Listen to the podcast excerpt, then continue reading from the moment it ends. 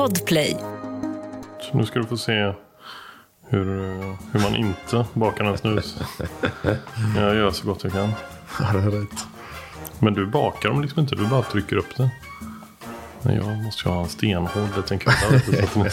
Och det är inte så jättelätt bakat det där snuset heller jämfört med köpsnus. Men du gör det själv alltså? Sådär. Är det extra starkt också antar jag? Ja, det är rätt bra drag i Ja, det. det är så. Vi får se hur länge hur klarar det det. snurrar. Ja, däcka så får du fortsätta prata själv. Tack. Välkommen till podcasten Jägaren med mig, Daniel da Silva. Det här är ju faktiskt premiäravsnittet av säsong 2, vilket jag är väldigt glad för. För jag tycker verkligen att detta är kul att hålla på med. Och jag vill också passa på att tacka er som har hört av er och varit peppade inför den här säsongen. Eh, och för nytillkomna lyssnare så eh, vill jag tipsa om att det redan nu ligger uppe 15 avsnitt från säsong 1 som ni kan lyssna på. Men eh, nu drar vi alltså igång säsong två, så från och med nu fram till midsommar så kommer vi att släppa ett nytt avsnitt varje torsdag. Jägaren är en podcast som går ut på att jag intervjuar olika typer av jägare. En gäst i varje avsnitt där vi fokuserar på drivkrafter, erfarenheter och upplevelser kopplat till jakt. Jag själv tog jägarexamen för drygt tio år sedan och har konstant frågor och funderingar för att jag vill lära mig så mycket som möjligt och bli inspirerad till att bli en bättre jägare.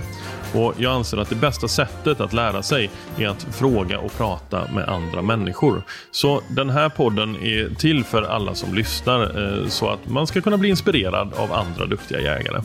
Och Den jägaren ni ska få träffa i det här avsnittet är Rasmus Liljeblad som driver jaktkanalen Jaktpuls. Men innan vi kör igång eh, intervjun så kommer här ett inslag med poddens huvudsponsor Chevalier. Ja, lyssna noga nu för ni har faktiskt möjlighet att vinna ett presentkort på chevalier.se till ett värde av 5 000 kronor.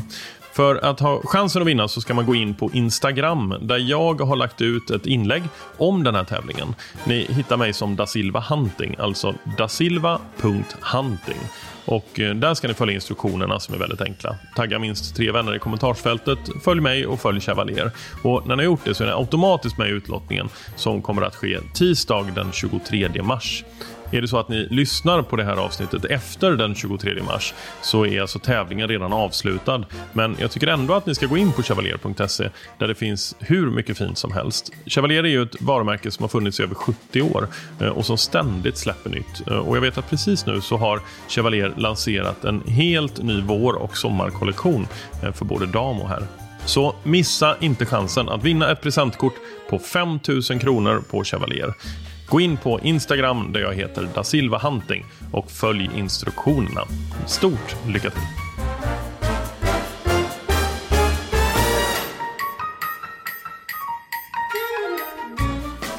Ja, då eh, befinner jag mig just nu eh, cirka två mil söder om Växjö eh, i Småland.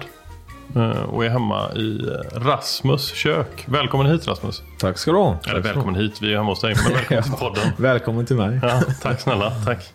Eh, det stämmer va? Eh, Växjötrakten. Ja, två mil söder om Växjö. I Gät. Gät. Och här bor du och har, man möts av hundar på gården och det är en fantastisk dag. Jag har ju frågat eh, folk som följer mig vilka gäster som de skulle vilja ha till den här säsongen. Och de allra flesta eh, utav namnförslagen som har kommit in, det, det är liksom namnet som har toppat eh, är då Rasmus från Jaktpuls. Okej.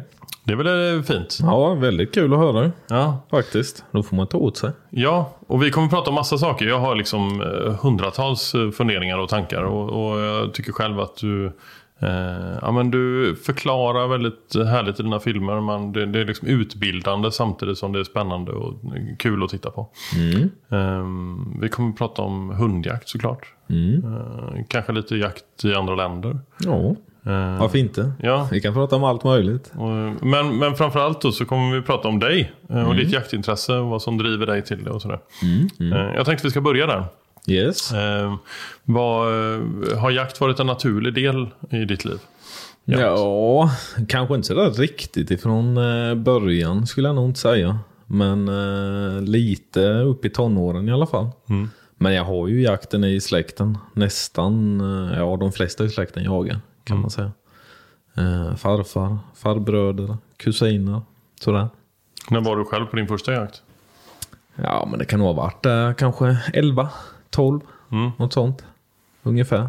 Kanske lite innan. Minns du till och med ditt första vilt kanske? Ja, det gör jag. Det var en eh, kanin. Mm. Skjuten med 22, 22 Magnum. Mm. Hemma på gården. Så det gör jag. Absolut. Glömmer jag inte första taget. Jag såg faktiskt en bild på den här om dagen när jag höll upp den där. Nöjd som fasen. Ja, vad roligt. ja. Minns du känslan? Mm, ja, det gör jag. Jag har nog aldrig fått så mycket puls i hela mitt liv av något som när jag sköt den kaninen. Och vad, vad, vad ger dig mest puls nu? Idag. Eh, mm, ja, ett riktigt buktande drev. Egentligen eh, på vilket vilt som helst. Ett vildsvin eller ett rådjur eller det spelar inte så stor roll. Men ett riktigt bra drev som närmar sig. Eller eh, björnjakt skulle jag säga. Vi ser ju precis, vi sitter alltså i eh, Rasmus kök och eh, utanför vardagsrummet så ser jag en, eh, en ståtlig björnhona som står där.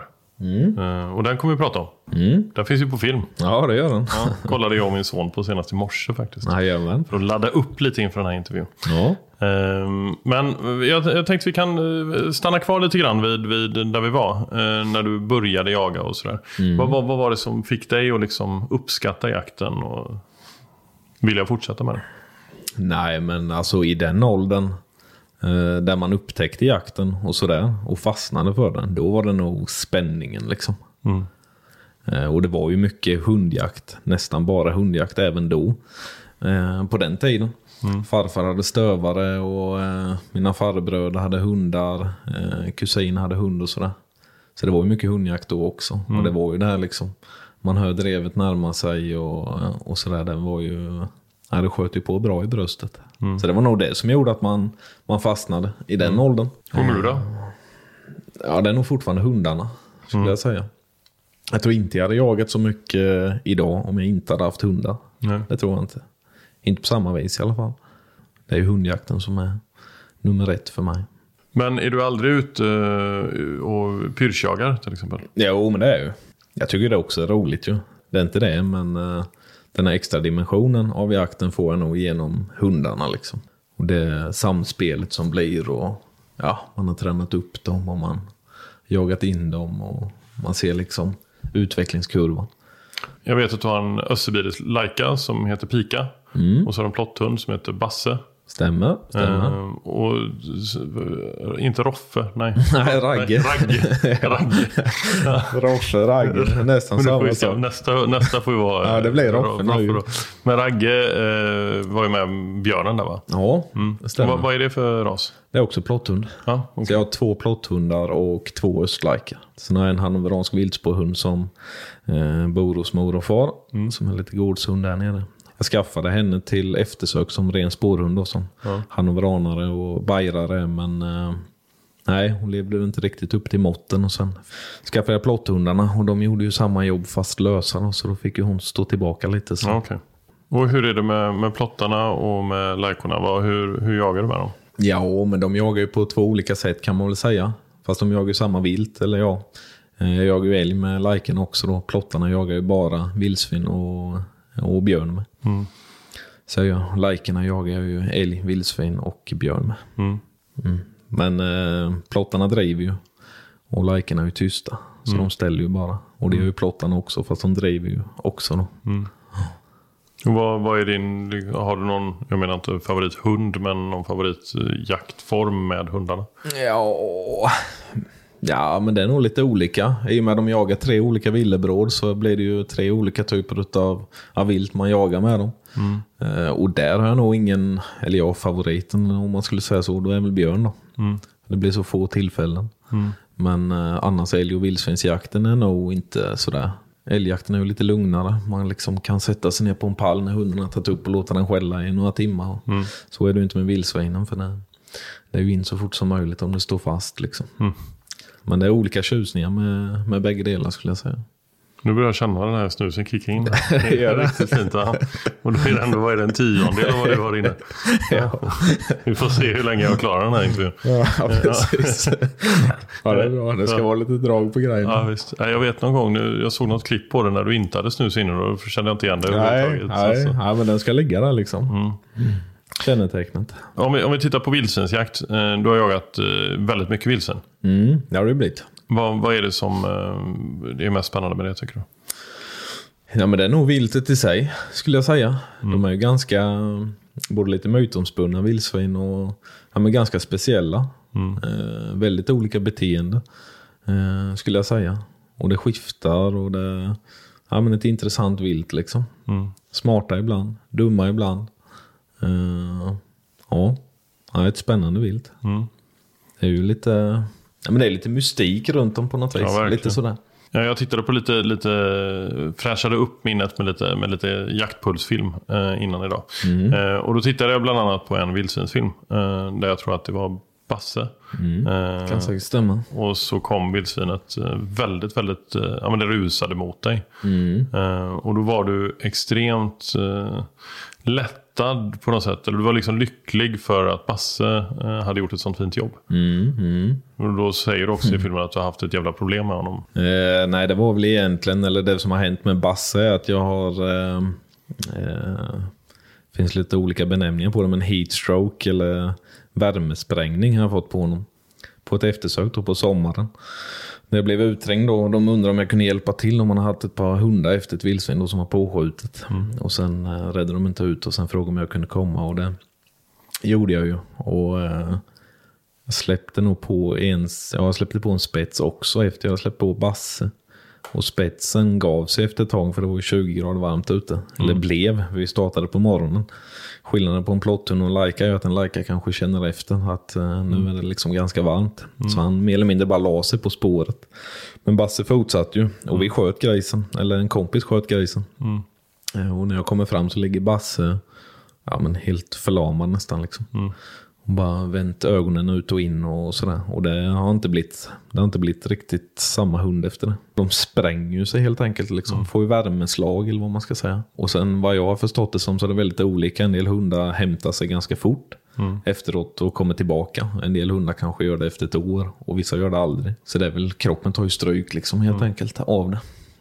Eh, Och just då under den filmen du pratade om så liksom vänder det lite. Så då vart man ju Har du fortsatt i rätt riktning? upp och ner skulle jag säga. Jag kommer aldrig göra om samma misstag igen. Du har ju en eh, 170 kilos galt på väggen. Mm. I, eh, vad, vad är den ifrån? Den är ifrån eh, ja, den marken jag jagar mest på kan man säga. Ett par mil härifrån. Mm. Den eh, sköt jag för eh, Rocky, min första hund.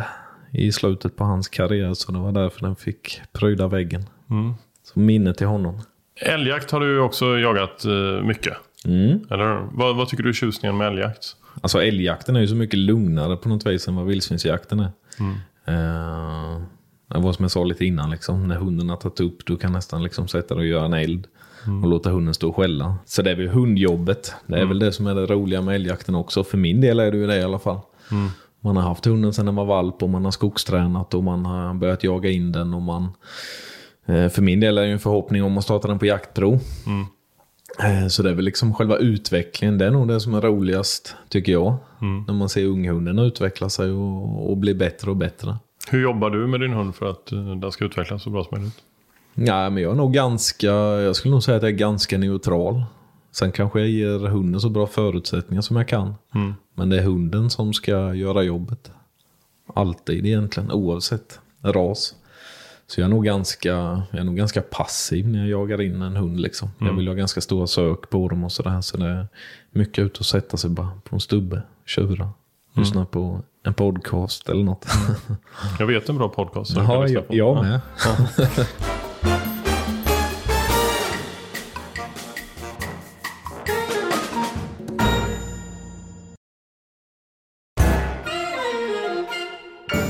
har sett eh, någon gång, jag kan varit med eh, Pika kanske. Mm. Eh, som du släppte på älg.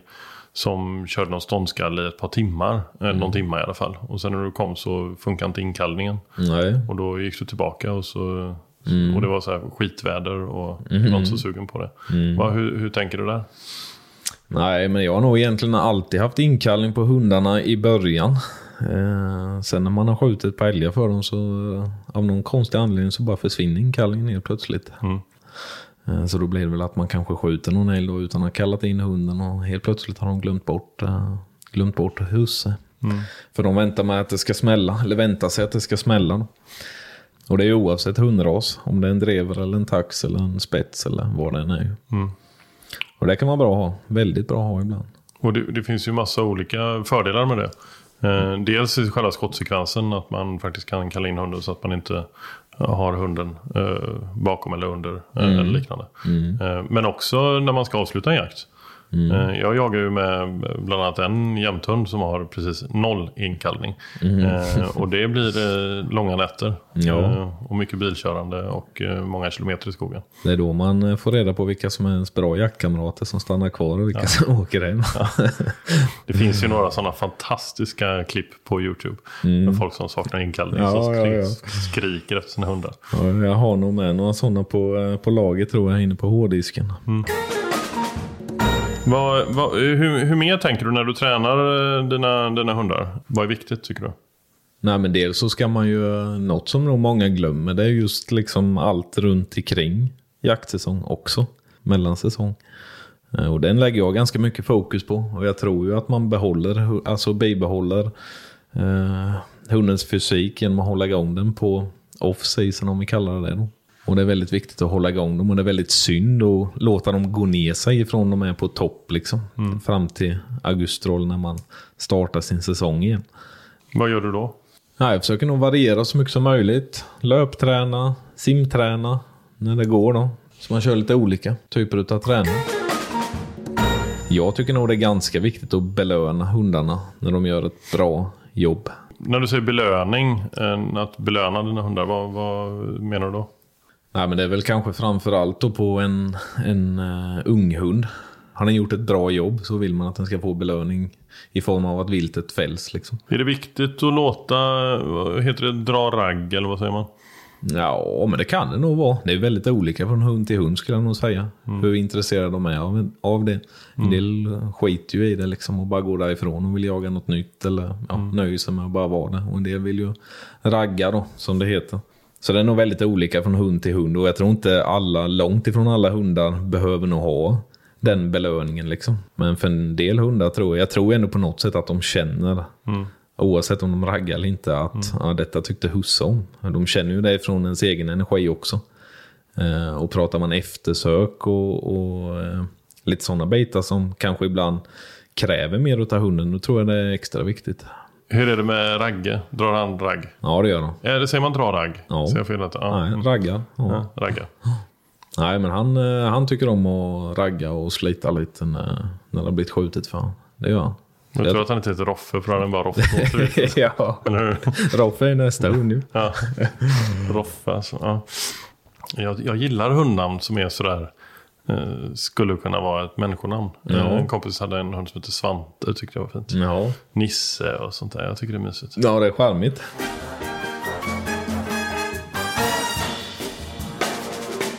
När man har så många hundar som du har, hur, hur jagar du med dem? Eh, har du, jag har sett att du ibland har med dig liksom två stycken eh, på jakt och sen så får de eh, alterneras eller släpper du båda samtidigt ibland. Hur, hur gör man? Nej, anledningen till att jag har lite fler hundar det är nog kanske Ja, egentligen mestadels för att jag, just som vi pratade om innan med Basse, att man har kört dem slut. Liksom. Mm. De mår inte bra att jaga för hårt. Nej. Du har mer jaktlust än vad en hund klarar av. Ja, men lite så är det. Mm. Släpper du nästan alltid en hund åt gången?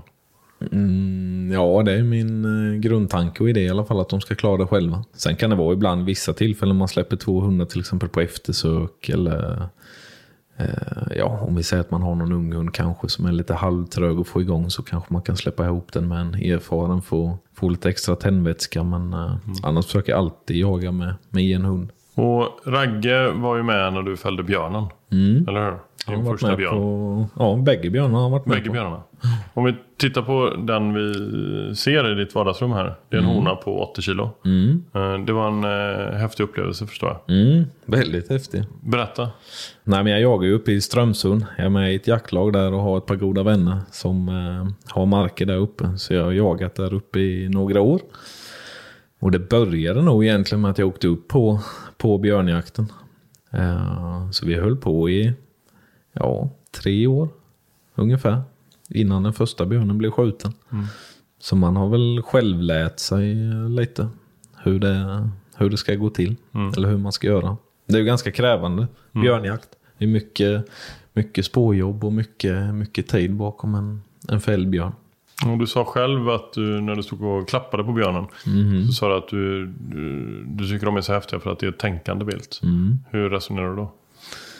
Ja, men de har något annat i sig. Man, man, eh, jagar man en björn så känner man nästan att den, att den tänker. Hur den ska lura bort eh, hundarna eller vart den ska gå på ett annat vis än vad man gör med, med annat vilt. En räv kan ju vara slug men detta är något, eh, något extra. Och det blir ganska påtagligt när man jagar dem, tycker jag i alla fall. Att man, att just att man känner den känslan att, att den tänker. Och likadant om du är inne på ståndskall och sådär, jag menar den vet ju att du är där. Det är ju inget snack. Nej. Eh, Och hur var den här björnen? Hur var, hur var sekvensen om man säger så? Eh, denna björnen var ju... Eh, vi släppte i sköten, eller jag sköt den 22 augusti. Och vi kom upp den 19 augusti. Den 20 augusti, dagen innan premiären, så hade vi ett björnspår över, över en väg. Han hade gått i ett dike. Och eh, tog väl en chansning där helt enkelt och släppte pika på frisök in i det området. Och för de som kanske jagat lite björn vet ju att eh, man, man behöver nästan ha någonting att gå på. För det finns ju inte så, så många av dem. Men hon tog upp den här björnen då. Eh, på frisök där vi. Och skällde på den och körde den men då kom inte åt den. Eh, och sen eh, föll faktiskt pika ifrån efter ett tag. Det var ganska varmt. Så Ragge fortsatte ju själv. Aldrig sett en björn innan. Nej. Sen lyckades vi skjuta den på ståndskall efter en rejäl promenad. Hur, hur var det när du smög fram där? Jo, men det var ju, det var ju spännande var det ju. Ja. Eh, Det var nog egentligen första gången jag var... Nej, jag har varit inne på ett par björnar innan, tidigare år. Eh, Som jag inte kommit åt att skjuta då. Eh, Så man har ju fått smaka lite på den där pulsen, men... eh, Nej, det är ju sjukt spännande. Ja. Man bara går och väntar på att få se, liksom, få se björnen. Och pulsen innan dess är ju, ja, den är ganska hög. Var du rädd? Mm, Nej, inte rädd skulle jag inte säga. Det liksom slår över till något annat. Det blir mer fokus. Och när du väl fick syn på björnen? Ja, det var ju bara upp med en gång. Klappa till så fort som möjligt. Han stod och tittade på mig när jag fick syn på den. Så det, det var bara upp och, upp och skjuta. Jag tänker att vi skulle kunna spela upp eh, lite, lite snabbt bara hur det, hur det lät. Mm, absolut.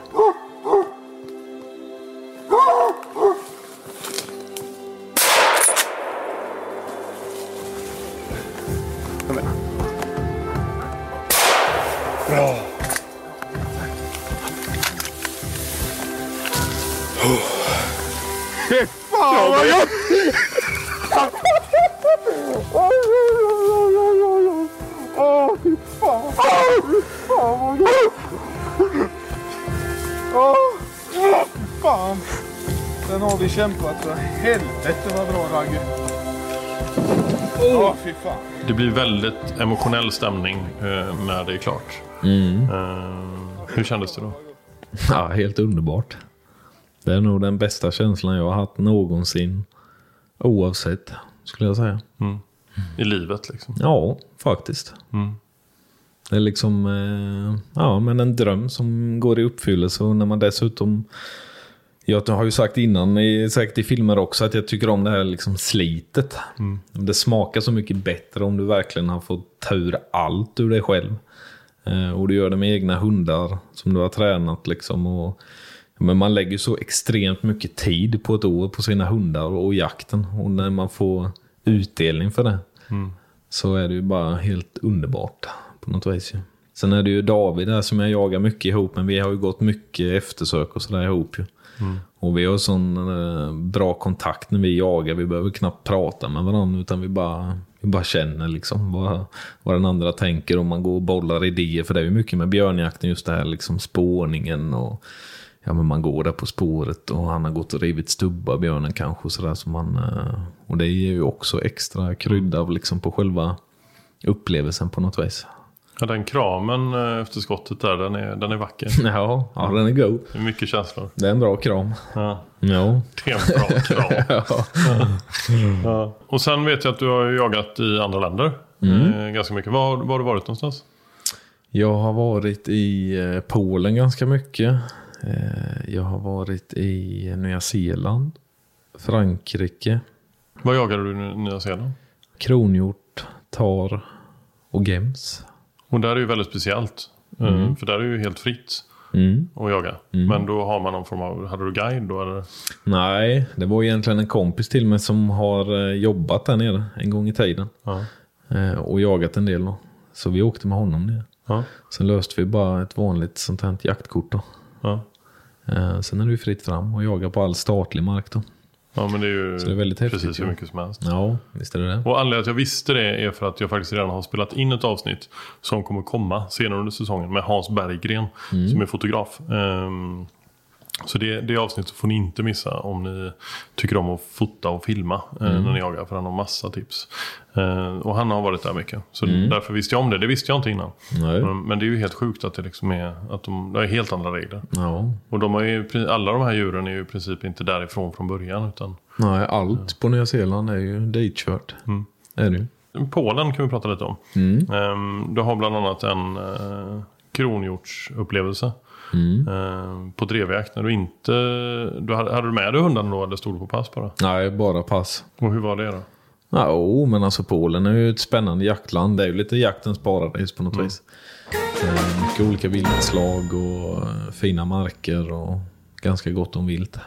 Det finns ett avsnitt, eh, jag har ju sett eh, typ allt du har gjort. Eh, så, men det finns ett avsnitt när du, eh, det är en passkytt längre bort eh, som skjuter precis i din riktning. Eh, och då avslutar det och säger jag ska ta ett snack med honom i pausen. Men eh, det, jag stänger av kameran för det gynnas inte. Eh, kan du för lyssnarna kanske berätta lite grann vad du sa till honom? Nej, men jag eh, var väl ganska förbannad om man ska prata klarspråk. Men eh, nej, jag fick nog inget jättegehör faktiskt. Det var så? Ja, man försökte göra det så klart och tydligt för han som möjligt. Men nej, han höll väl inte med om att han tyckte det var så farligt att skicka en kula rakt emot en på en frusen väg. Men eh, det var väldigt obehagligt faktiskt. Det var nästan som man hörde kulan vina förbi. Så. Det är ju helt sjukt. Men det kan vara lite obehagligt. Det känns lite konstigt ibland när man står med 50 meters lucka längs med en väg. Det är ju inte riktigt så vi jagar här i Sverige, men... eh, ja.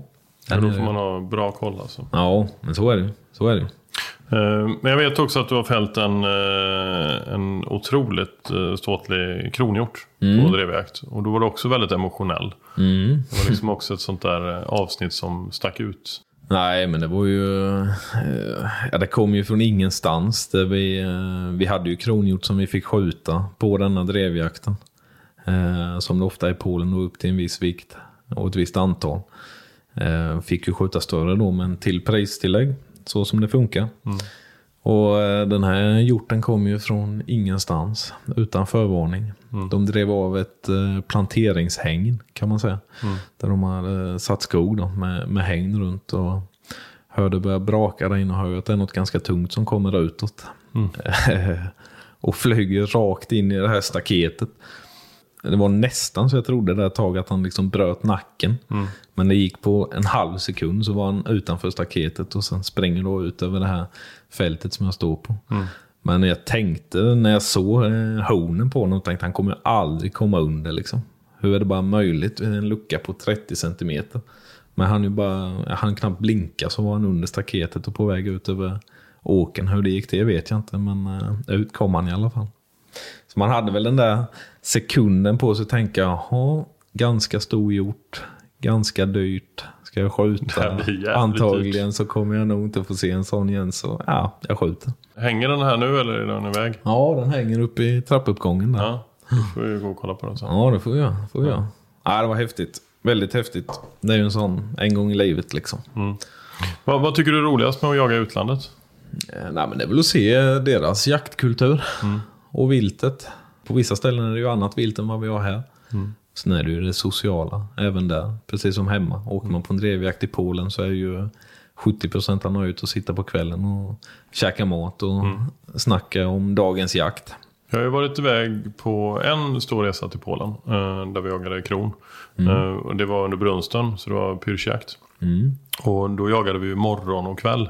Och så hade vi ju liksom 6-7 timmar mitt på dagen. Och sova på. Ja men då sov man lite grann, man käkade lite men framförallt så satt man och snackade. Eh, och det här liksom, då var en blandning av det här liksom eftersnacket när alla liksom, ah, så hände det och den här sekvensen och detta hände och det var spännande. Och, och just på morgonen och även på kvällen det här brölandet och sådär.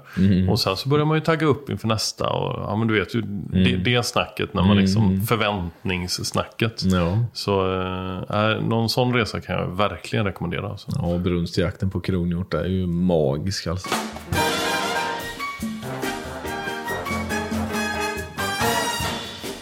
Vad har du, vad har du kvar då? Vad, vad, vad har du för drömmar? Oh, mycket kvar. Mycket kvar. Om du skulle ha en lista liksom. Vad, vad, vad finns med där på topp fem?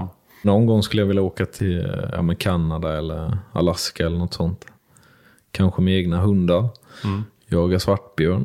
Bergsjakt har jag varit på ett par gånger. Nya Zeeland och, och Frankrike. Och det är ju också någonting som jag ligger väldigt varmt om hjärtat. Tar och gams eller? Ja, eller ja, bergsjakt överlag egentligen. Dels är ju landskapet helt underbart liksom att bara vara i. Och sen eh, ja, men just det här lite krävande, lite slit. Sådär. Det finns många ställen jag skulle kunna tänka mig att åka, åka till. Har du något planerat? Mm, nej, inte i dagsläget faktiskt. Kanske Polen. Men inge, nej, ingen bergsjakt. Jagar du rådjur överhuvudtaget? Ja, lite. Ja. Jag var faktiskt ute och pyschade mig i en bock i höstas. Det var nog två år sedan sist. ja. Men eh, lite rådjur och sådär blir det. Jag gillar rådjur. Ja, Jag tycker det är häftigt, häftigt vilt. det är ju klassiskt på något vis. Sådär. Allmogejakten. Mm. Den är ju väldigt trevlig på rådjur med taxdrever eller något liknande.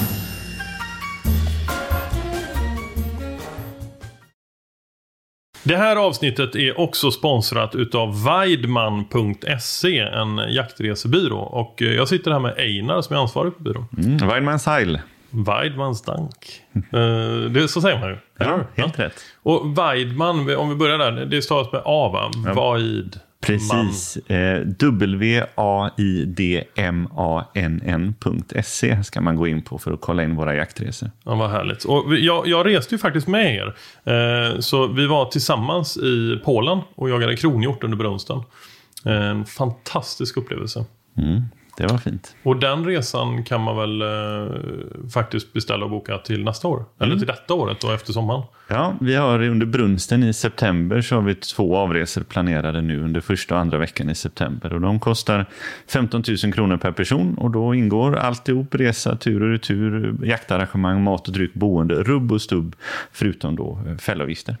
Och kring fällavgifter, hur funkar det där då? Det, ni har ju en lista på, på sajten vet jag så att man faktiskt kan se i förväg då vad, vad en eventuell eh, hjorttrofé kostar. Mm. Och den eh, prislistan är ju direkt ifrån eh, det polska skogsbolaget som vi jagar hos. Vi har inga påslag på den prislistan och där särskiljer vi oss mot våra konkurrenter. Utan vi vill att det ska vara prisvärt och bra och det ska inte kosta skjortan att skjuta en fin eh, kronhjortstrofé. Så därför så är vi många gånger halva priset mot andra jaktresearrangörer. Och ni har ju väldigt god kontakt med den polska arrangören. Eh, de här pengarna som, som kommer in från troféavgifterna, vad används de till? Mm, de går ju rätt in i den här eh, arrangören som tar och återinvesterar det i eh, skog och i djuren och utfodring för att det ska kunna komma en större och starkare stam. Så att det är ju viltvård som pengarna går rätt in i. Så att det, det är ju så hållbart och etiskt som det bara kan bli, utan mellanhänder. Och när vi var nere så jagade vi på över 20 000 hektar. Eh, och det är ju enorma marker. Och biotopen var så sjukt häftig. Så är ni sugna på att få samma härliga upplevelse som jag hade eh, så tycker jag att ni ska gå in på wideman.se. Där kan ni också titta på en eh, film. Eh, där, eh, ja, men, som vi film, filmade när jag var nere. Eh, Så man kan se lite grann om, om känslan och peppa upp sig ordentligt för resan. Absolut. Gå in på weidman.se, kolla in filmen och hör av er om ni har några frågor. Så ser vi fram emot att eh, ses i de polska skogarna i september. Du har ju då eh, en eh, YouTube-kanal som heter Jaktpuls. Stämmer. Har du koll på hur många avsnitt du har släppt? Eh, men det borde jag ju ha. Skulle jag gissa utan att titta skulle jag tro att det är 55 sådär. Ja. Något där runt omkring i alla fall. Och allt du har gjort finns inte på YouTube utan du startade nästan före YouTube. Ja, det var ju, jag gjorde ju två DVDer innan jag började på YouTube. Mm. Det gjorde jag. Inte sådär speciellt storskaligt men ja, några filmer gick iväg i alla fall. Mm. Så det gjorde jag. Varför började du med det då? Nej, men det var nog... Eh, började ju med att filma för skojs skull. Tog med kameran ut. Eh, det var, vi pratade lite innan. Det var ju liksom så här man hade hört. Du vet den här klassiska, man skulle haft en kamera på huvudet och fått med den. Det var ju egentligen så det började. Man slängde med sig någon kamera och eh, hade en kompis som var med. Och filmade lite och sådär. Så det var väl så det började. Och sen hade man ju det bara till eget bruk hemma. Man satt med några polare och drack någon bärs liksom och tittade på vad man hade hittat på. Mm. Och sen vart det väl eh, någon DVD där då. Mm. Och eh, det var lite intresse för det. Och sen dog ju DVDn kan man säga. Och så då vart det YouTube. Ganska hårt drog DVDn. No, Det var liksom gick rätt ganska där. tydligt. ja. Det var ungefär som minidisken, den dog också rätt, Ja. rätt snabbt. Så. Ehm, Nej, så då vart det ju YouTube. Mm. Jag började släppa lite filmer där. det var inte så lite filmer. Men, men du har inte sådär att du släpper varje vecka eller sådär, utan du, du släpper när du känner att du, du har Ja, material. jag har försökt hålla mig ifrån just det där och säga. Dels så har jag inte obegränsat med tid till att göra det. Och sen vill jag inte Nu kanske det blir så någon gång ibland i alla fall, men jag vill inte släppa något bara för att jag ska släppa något. Jag vill liksom inte ha den kniven mot strupen att på söndag ska jag släppa en film. Nej. Klipper du själv? Ja, jag gör allt själv. Ja, du gör det? Ja. Det är imponerande. Ja, det... Du har aldrig tänkt att lägga bort det? Ja, jag har lite, jag har fått lite hjälp med ett par filmer. Anders, eh, som han heter, som är med mig och filmar lite ibland. Eh, han har hjälpt mig att klippa eh, ett par filmer. Annars har jag klippt allt själv egentligen. Häftigt. Ja, det är ju lite tid bakom det. Och du är med klippt lite, så du vet vad det handlar om ju. Ja, men jag klipper lite film. Och sen Ja. har jag gjort ett par jaktfilmer bara. Men vad är det liksom i, vad, vad känner du själv när du, du får ju, det är ju bra tittning på dina filmer och eh, du får mycket respons. Påverkar det dig mycket, responsen? Jo, men det gör det ju. Absolut. Eh, det blir ju drivkraften till att fortsätta. Det är ju inte för ens egen skull man gör filmer idag. Eh, det, så var det väl lite mer i början, för då var det kul liksom. Eller sådär, på ett annat vis. Idag gör man ju det mycket för att folk vill. Vill titta och vill se. Och det är ju jättekul att folk, att folk känner så. Och den feedbacken man får genom att läsa kommentarer och, och sådär är ju... Det är ju det som är drivkraften till att, man, att man vill göra mer. Du är ofta ute eh, helt själv med, alltså på, med egen kamera och om du lockar räv eller vad du nu gör. Eh, är det, kan det förta lite av din jaktupplevelse att du också ska hålla på och fippla med kameror och tänka på eh, allting sånt? Ja, jo men det kan det nog lite. Inte, och det har, nog, det har nog blivit mer nu, om man säger. På senare tid. Att man känner liksom, fan det hade varit gött att inte ha med kameran ut. För det blir ju det, för alltså det tar ju lite, något av det blir ju lite lidande. Antingen blir ju jakten lidande eller det är lite vad man gör. Jag försöker hålla det väldigt neutralt på något vis. Eller sådär. Vi gör ju aldrig några omtagningar eller något sånt. Utan jakten är som jakten är. Och då blir det inte så jättejobbigt att filma heller. Ja, men det känns ju i dina filmer. Att det är liksom rakt på sak. Nej men det är väl så det ska vara. Det är väl det, jag vet inte. Vi, vi som håller på och gör film, vi har väl olika typer av tittare misstänker jag i alla fall. Till viss del. Och eh, en del tycker jag om en viss typ av jakt och en del tycker jag om en annan. Det är ju väldigt populärt och det är många som, eh, som gör olika typer av jaktfilmer. Och som, eh, som vill göra det. Vad har du för tips till, eh, om vi tittar på utrustning till exempel? Vad, vad använder du? Jag kör med Panasonic Geo5 kameror.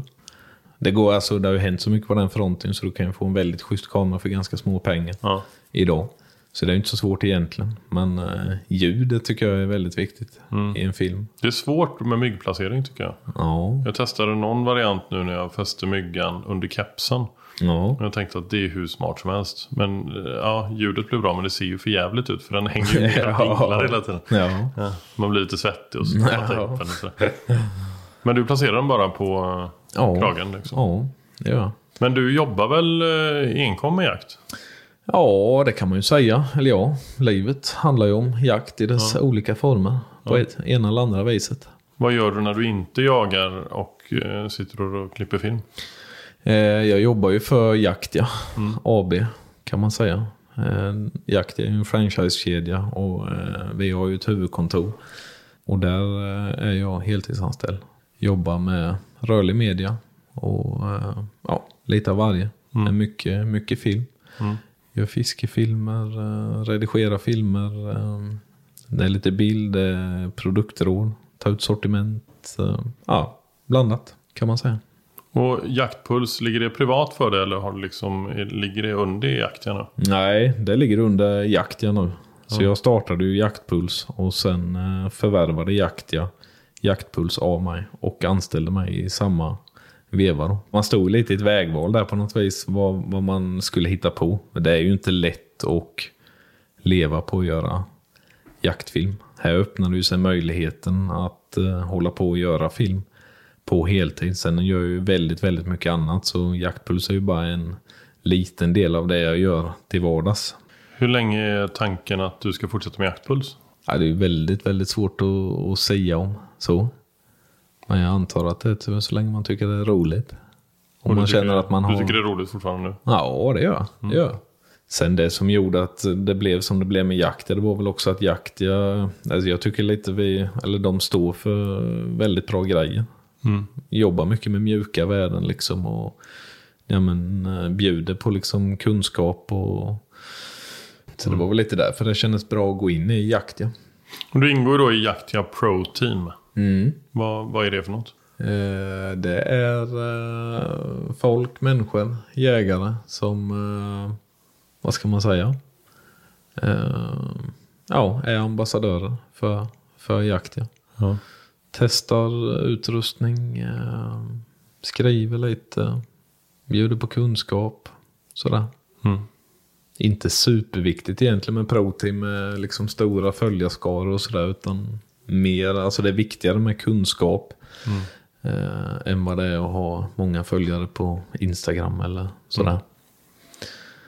Många, många som lyssnar, inklusive mig själv, eh, tycker att det är lite småspännande med prylar.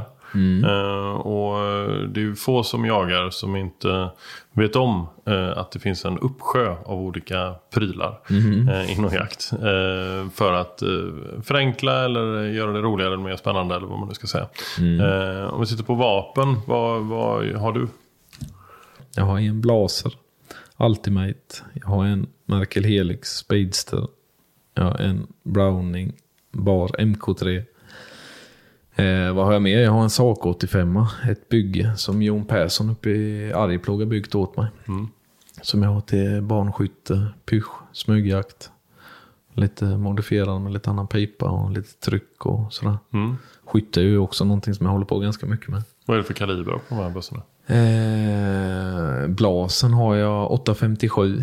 Merkel har jag 9362. Browningen 9362. Eh, Saco 85 6,555. Sen har jag en eh, Saco Quad 22 lång och 17 HMR. Och sen har jag en eh, Hagelbock, en Browning 725. Nu höll du dig inom de här sex vapnen. Ja, det är, man ligger alltid där och gnager på den. Ska du berätta vad mer som finns? Eller? ja, precis. Eh, men ja, men vad coolt. Vad- Hur, 22 lång, 17 HMR där. Mm. Ehm, den, då har du pipyta där på den då. ja, det. Vad, vad, när använder du den? Är det mest för träning eller? 22 lången är ju, jag skulle säga 90% träning. Hur mycket tränar du? Ja, men det blir ganska mycket skott varje år. Dels rent precisionsskytte. Eh, sen är det ju löpande vildsvin, löpande älg. Lite långhåll. Eller långhåll, men alltså upp till det man skjuter på kanske. Man strävar ju efter på något sätt att vara så komplett som möjligt. Eller sådär. Och det är ju bara så, ju mer du tränar skytte, ju bättre blir du på att skjuta. Det gäller att hålla igång. Men det märker man ju själv om man åker till älgbanan i, på sommaren då. Eh, För vi börjar skjuta ganska tidigt, jag och mina kompisar. Man märker ju att det är ju inte alls samma som det var året innan. Så det är ju en färskvara. Så är det ju. Och som jag har eh, Saco 85 det är mitt bygge som jag har i 6,5 som jag eh, skjuter på bana och lite tävlingar och sådär med. Har ju tickan, eller Saco quadden som jag har, har jag också en KKC-koll precis som den. Så man försöker liksom få det så likt som möjligt. För det är ju ganska stor skillnad att stå hemma och skjuta på en snurra eller skjuta med 22an än att stå och skjuta med klass 1. Så då liksom får man det lite, ja men samma typ av vapen och, och sådär. 9362 är ju en, eh, det är en rätt rejäl smäll ändå. Eh, Det är ju lite rekyl och lite sådär. Eh, Skjuter du lika bra med den som 6,5? Nej, det gör jag nog egentligen inte. Nej. Om man ska vara ärlig. Det blir ju så naturligt. Alltså det är ju mer smäll i den. Ja. Och man blir ju mer påverkad. Den som säger något annat, han ljuger. Men eh, nej, jag har alltid haft 9-3. Första vapnet jag hade var en 9-3. Mm. Eh, Jag tycker om den kalibern. Det är lite, lite bättre marginaler. Och Men inte jagar- på den där stackars kaninen i ladugården? Nej, nej, det var inte 9-3. Det var en eh, 22 Magnum. Ja, okej. Men eh, nej, men lite mer sådär och sen lite med hundar och sådär. Det gör inget om det är någon liten kvist. Eller, det, det gör ju skillnad det med, men eh, lite mindre skillnad. Om det är lite långsammare kula och lite tyngre kula. Och 857 Mm. eh, är väl en eh, klassisk hundförarbössa va? Ja. Eller kaliber. Skulle jag nog säga. Va- Vad, vad är det som gör den till det? Nej, men det är väl just det här liksom att den är lite grövre, kuldiameter. Går lite långsammare. Du kan ha hyfsat kort pipa också va? Ja, det också. Vissa kalibrar är ju mer lämpliga och har lite kortare pipor i än vad det är i annat. Eller i andra kalibrar. Fan, jag har lärt mig lite grann ändå. Ja, Det är bra. visst. Jajamän. Ja, du får hojta till när jag, när jag säger fel. Ja, det låter så bra så. Ja, det är ju inte klokt. Herregud. Grymt. Eh, Det är, det är, en, eh, det är en fin liten eh, vapengarderob du har. Mm. Helt jo, det är det. det är det. Och det är ju ett stort intresse som jag har. Vapen och skytte och... Och du handlar där också? Ja, Ja. Både övningsammo och jaktammo? ja lite, lite blandat men nej, det åker igenom det mesta. Genom pressen faktiskt. Är det nere i källaren också? Ja, Fa- fabriken? jajamän. Får, jag får gå ner där och kolla lite grann sen. Ja, nej, men det är roligt. Det är lite eh, terapi med. Sitta där nere och ladda lite. Ja. Och vi, nu, nu är det mm, precis eh, månadsskiftet februari-mars när vi spelar in detta. Eh, för många så är ju stora delar av jaktsäsongen eh, lite över kan man säga. Och så drar det igång igen efter sommaren. Eh, om man skulle dra liksom året från och med nu fram till att vi är här till nästa år. Vad, vilka liksom, saker vill du göra och hinna med? Eh, nej, men eh, nu är det väl lite eh, rävjakt kvar. Eh, det är ju ganska roligt. Sen har vi inget optimalt väder ute just nu för att locka räv. Det vart ju eh, typ vår här nu ju. Men lite rävlock om det hinns med. Sen drar skyttesäsongen igång. Pressen jobbar hårt där nere i källaren nu. Tar fram övningsammunition. Sen är det, just nu har hundarna vila. Sen eh, sista januari. Eh, Men eh, inom någon månad här börjar jag nog smyga igång lite där med. Träna dem. Har ni bäver här omkring? Eh, inte just här, Nej. men inte sådär jättelångt. Nej. Borås finns lite bäver. Och uppåt där. Är det något du jagar? Nej, eller jo, jag har jagat bäver utan att skjuta. Men eh, jag har aldrig skjutit någon bäver faktiskt. Är det sant? Mm. Det har ju jag. Ja, inte klokt. du ser. Det trodde jag aldrig. Ja. Nej, så det har jag faktiskt inte gjort. Och sen har jag klarat den här snusen hela, hela podden. Ja, så det, det är jag rätt nöjd med det är faktiskt. också bra. Ja. Nej, så ja, vi får se. Kanske bäver då. Ja. Eh, Det tycker jag är en fantastisk jaktform. Ja, Och det är liksom en, eh, en vårkväll och det blir sent och man sitter uppe. Och det, det är en naturupplevelse tycker jag. ja. Ja, det var väldigt trevligt när jag var iväg eh, hos eh, Karl som han heter då. Jagade bäver. Men eh, ja, det vart inget då. Men eh, som du säger, varmt och skönt och vår och fågelkvitter. Och, ja, det är trevligt. Annars så är det väl eh, skytte egentligen. Av vildsvin är det ju lite under tiden, hela tiden. Ute på fält och sådär. Vi har ju ganska gott om vildsvin i dessa trakter. Eh, sen är det björnjakten. 21 augusti. Mm. Upp till Norrland. Den skojar man inte bort för dig. Nej, den är väldigt, väldigt viktig. Väldigt viktig. Hur lång brukar den bli när ni är färdiga oftast? Alltså om det är idag, jag jagar ju i Jämtland på eh, område 2B och det är ju 4-5 dagar. Mm. Så det går fort. Ja. Det är kort säsong Mm. på björnen. Kanske det blir att vi fortsätter lite i år på lite andra områden. Men du har aldrig jagat björn i utlandet? Eh, nej, Karpaterna eller nej, sådär? aldrig. Är det en dröm du har? Men jag skulle nog gärna ha med egna hundar i sådana fall. Ja. Och jaga med. Mm. Jag är inte intresserad av att sätta mig vid någon foderplats och skjuta på en svartbjörn som kommer och ska äta bröd eller något. Men du vill liksom så bli avsläppt med helikopter någonstans där du inte riktigt vet vad du är med dina hundar. sen så får du lite så. se om du klarar Det det. ska hem. vara något speciellt eller sådär. Ja. Alltså bara bli utsatt någonstans. Och det liksom utan att man behöver göra någon ansträngning. Det tilltalar mig egentligen inte Nej. speciellt mycket. Nej. Man vill ha någon koppling till det man gör på något vis. Om det nu är så man, man gör någon typ av lättare jakt så är det ju roligt att göra det på sina egna marker kanske där man liksom har varit med och förvaltat eller, eller hjälpt till. Men att bara bli släppt och serverad, nej. Har du, har är du, men har du, smy, har du varit någonstans och haft guide? Ja, Polen. Ja. I brunstjakten på Ja. Kro. Hur känns det då när du har guide? Nej, men det känns bra. Ja. Jag tror jag mest ställer frågor och vill veta så mycket som möjligt. Man lär ju, jag lärde mig jättemycket om just smygjakt Ja, eh, när jag hade en guide ja. eh, och gick med. ja men det är ju roligt med att få reda på hur de jagar och hur Exakt. de tänker. Och jag tror de tycker jag är rätt jobbig att guida för jag ställer typ 300 frågor när man smyger omkring. Ja. Men det är ju det, man vill ju ha så mycket kunskap som möjligt. Ja, lite som vi sa innan, man vill ju vara så komplett som möjligt. Liksom. Ja. Man vill ju veta, det är ju det som är det roliga. Ja. Björnjakten var vi på och efter det så drar det igång. Eh, Ja, då blir det ju septemberjakten då på älg. Mm. Uppe i Jämtland är också då på de markerna där jag är med och jagar på. Eh, kanske Polen då. Mm. Däremellan. På... Hoppsan. Svalde halva snusen. Du, du får göra som jag, ta en lite mindre. Ja, precis. Ja, det måste vara ett spänn liksom på läppen. Det sjuka är när du säger halva snusen så är det liksom en halv dosa också du sätter i dig. Eh, nej, så det är ju lite älgjakt. Kanske Polen. Jag får se lite. Det känns lite på något vis som man har klarat av den biten med, med tanke på vad som, vad som hänger där uppe i uh, trappuppgången. Mm. Så vi får väl se lite. Men annars är det ju älgjakten där, septemberjakten. Sen är det ju oktoberjakten, då är det ju rådjursjakt med hund. Det åker jag säkert ut på med någon kompis som har sådana hundar.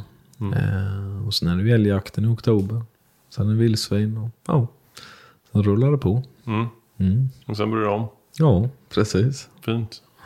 Eh, Du har ett härligt jaktår eh, framför dig. Mm. Det känns som du planerar din tid efter jaktkalendern. Ja, lite så är det ju. Mm. Häftigt. Nu är det mycket annat. Och det är ganska skönt faktiskt på något sätt där, efter 31 augusti. Man får pusta ut lite. Och Sen tar det ett par månader, sen är man lika sugen igen Ja. på ut. Det är sjukt alltså.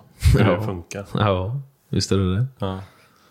Det har varit jätte, jättekul och spännande att få prata med dig. Ja. Eh, Jag hoppas att lyssnarna känner likadant.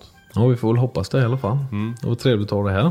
Tack snälla. Eh, Tack för kaffet och tack för eh, den starka hembakta snusen. ja, det blir, det blir minnet härifrån. Jaha. Snusen. Jag får köra försiktigt på vägen hem. Kommer vingla, vingla hela vägen till Göteborg. Ja. Eh, ha det fantastiskt. Tack detsamma. Och tack till alla er som eh, lyssnar. Redan nästa vecka, då är det dags för nästa avsnitt. Eh, då träffar jag Peter Ekeström. Hundnörden, hundexperten Peter Ekeström. Många av er har hört av er till mig och önskat just ett avsnitt med Peter. Och jag förstår varför. Det, det blir ett ganska långt avsnitt för vi hade mycket att prata om. Eh, hans kunskap är helt enorm. Så tuna in nästa torsdag så eh, hörs vi då. Hej!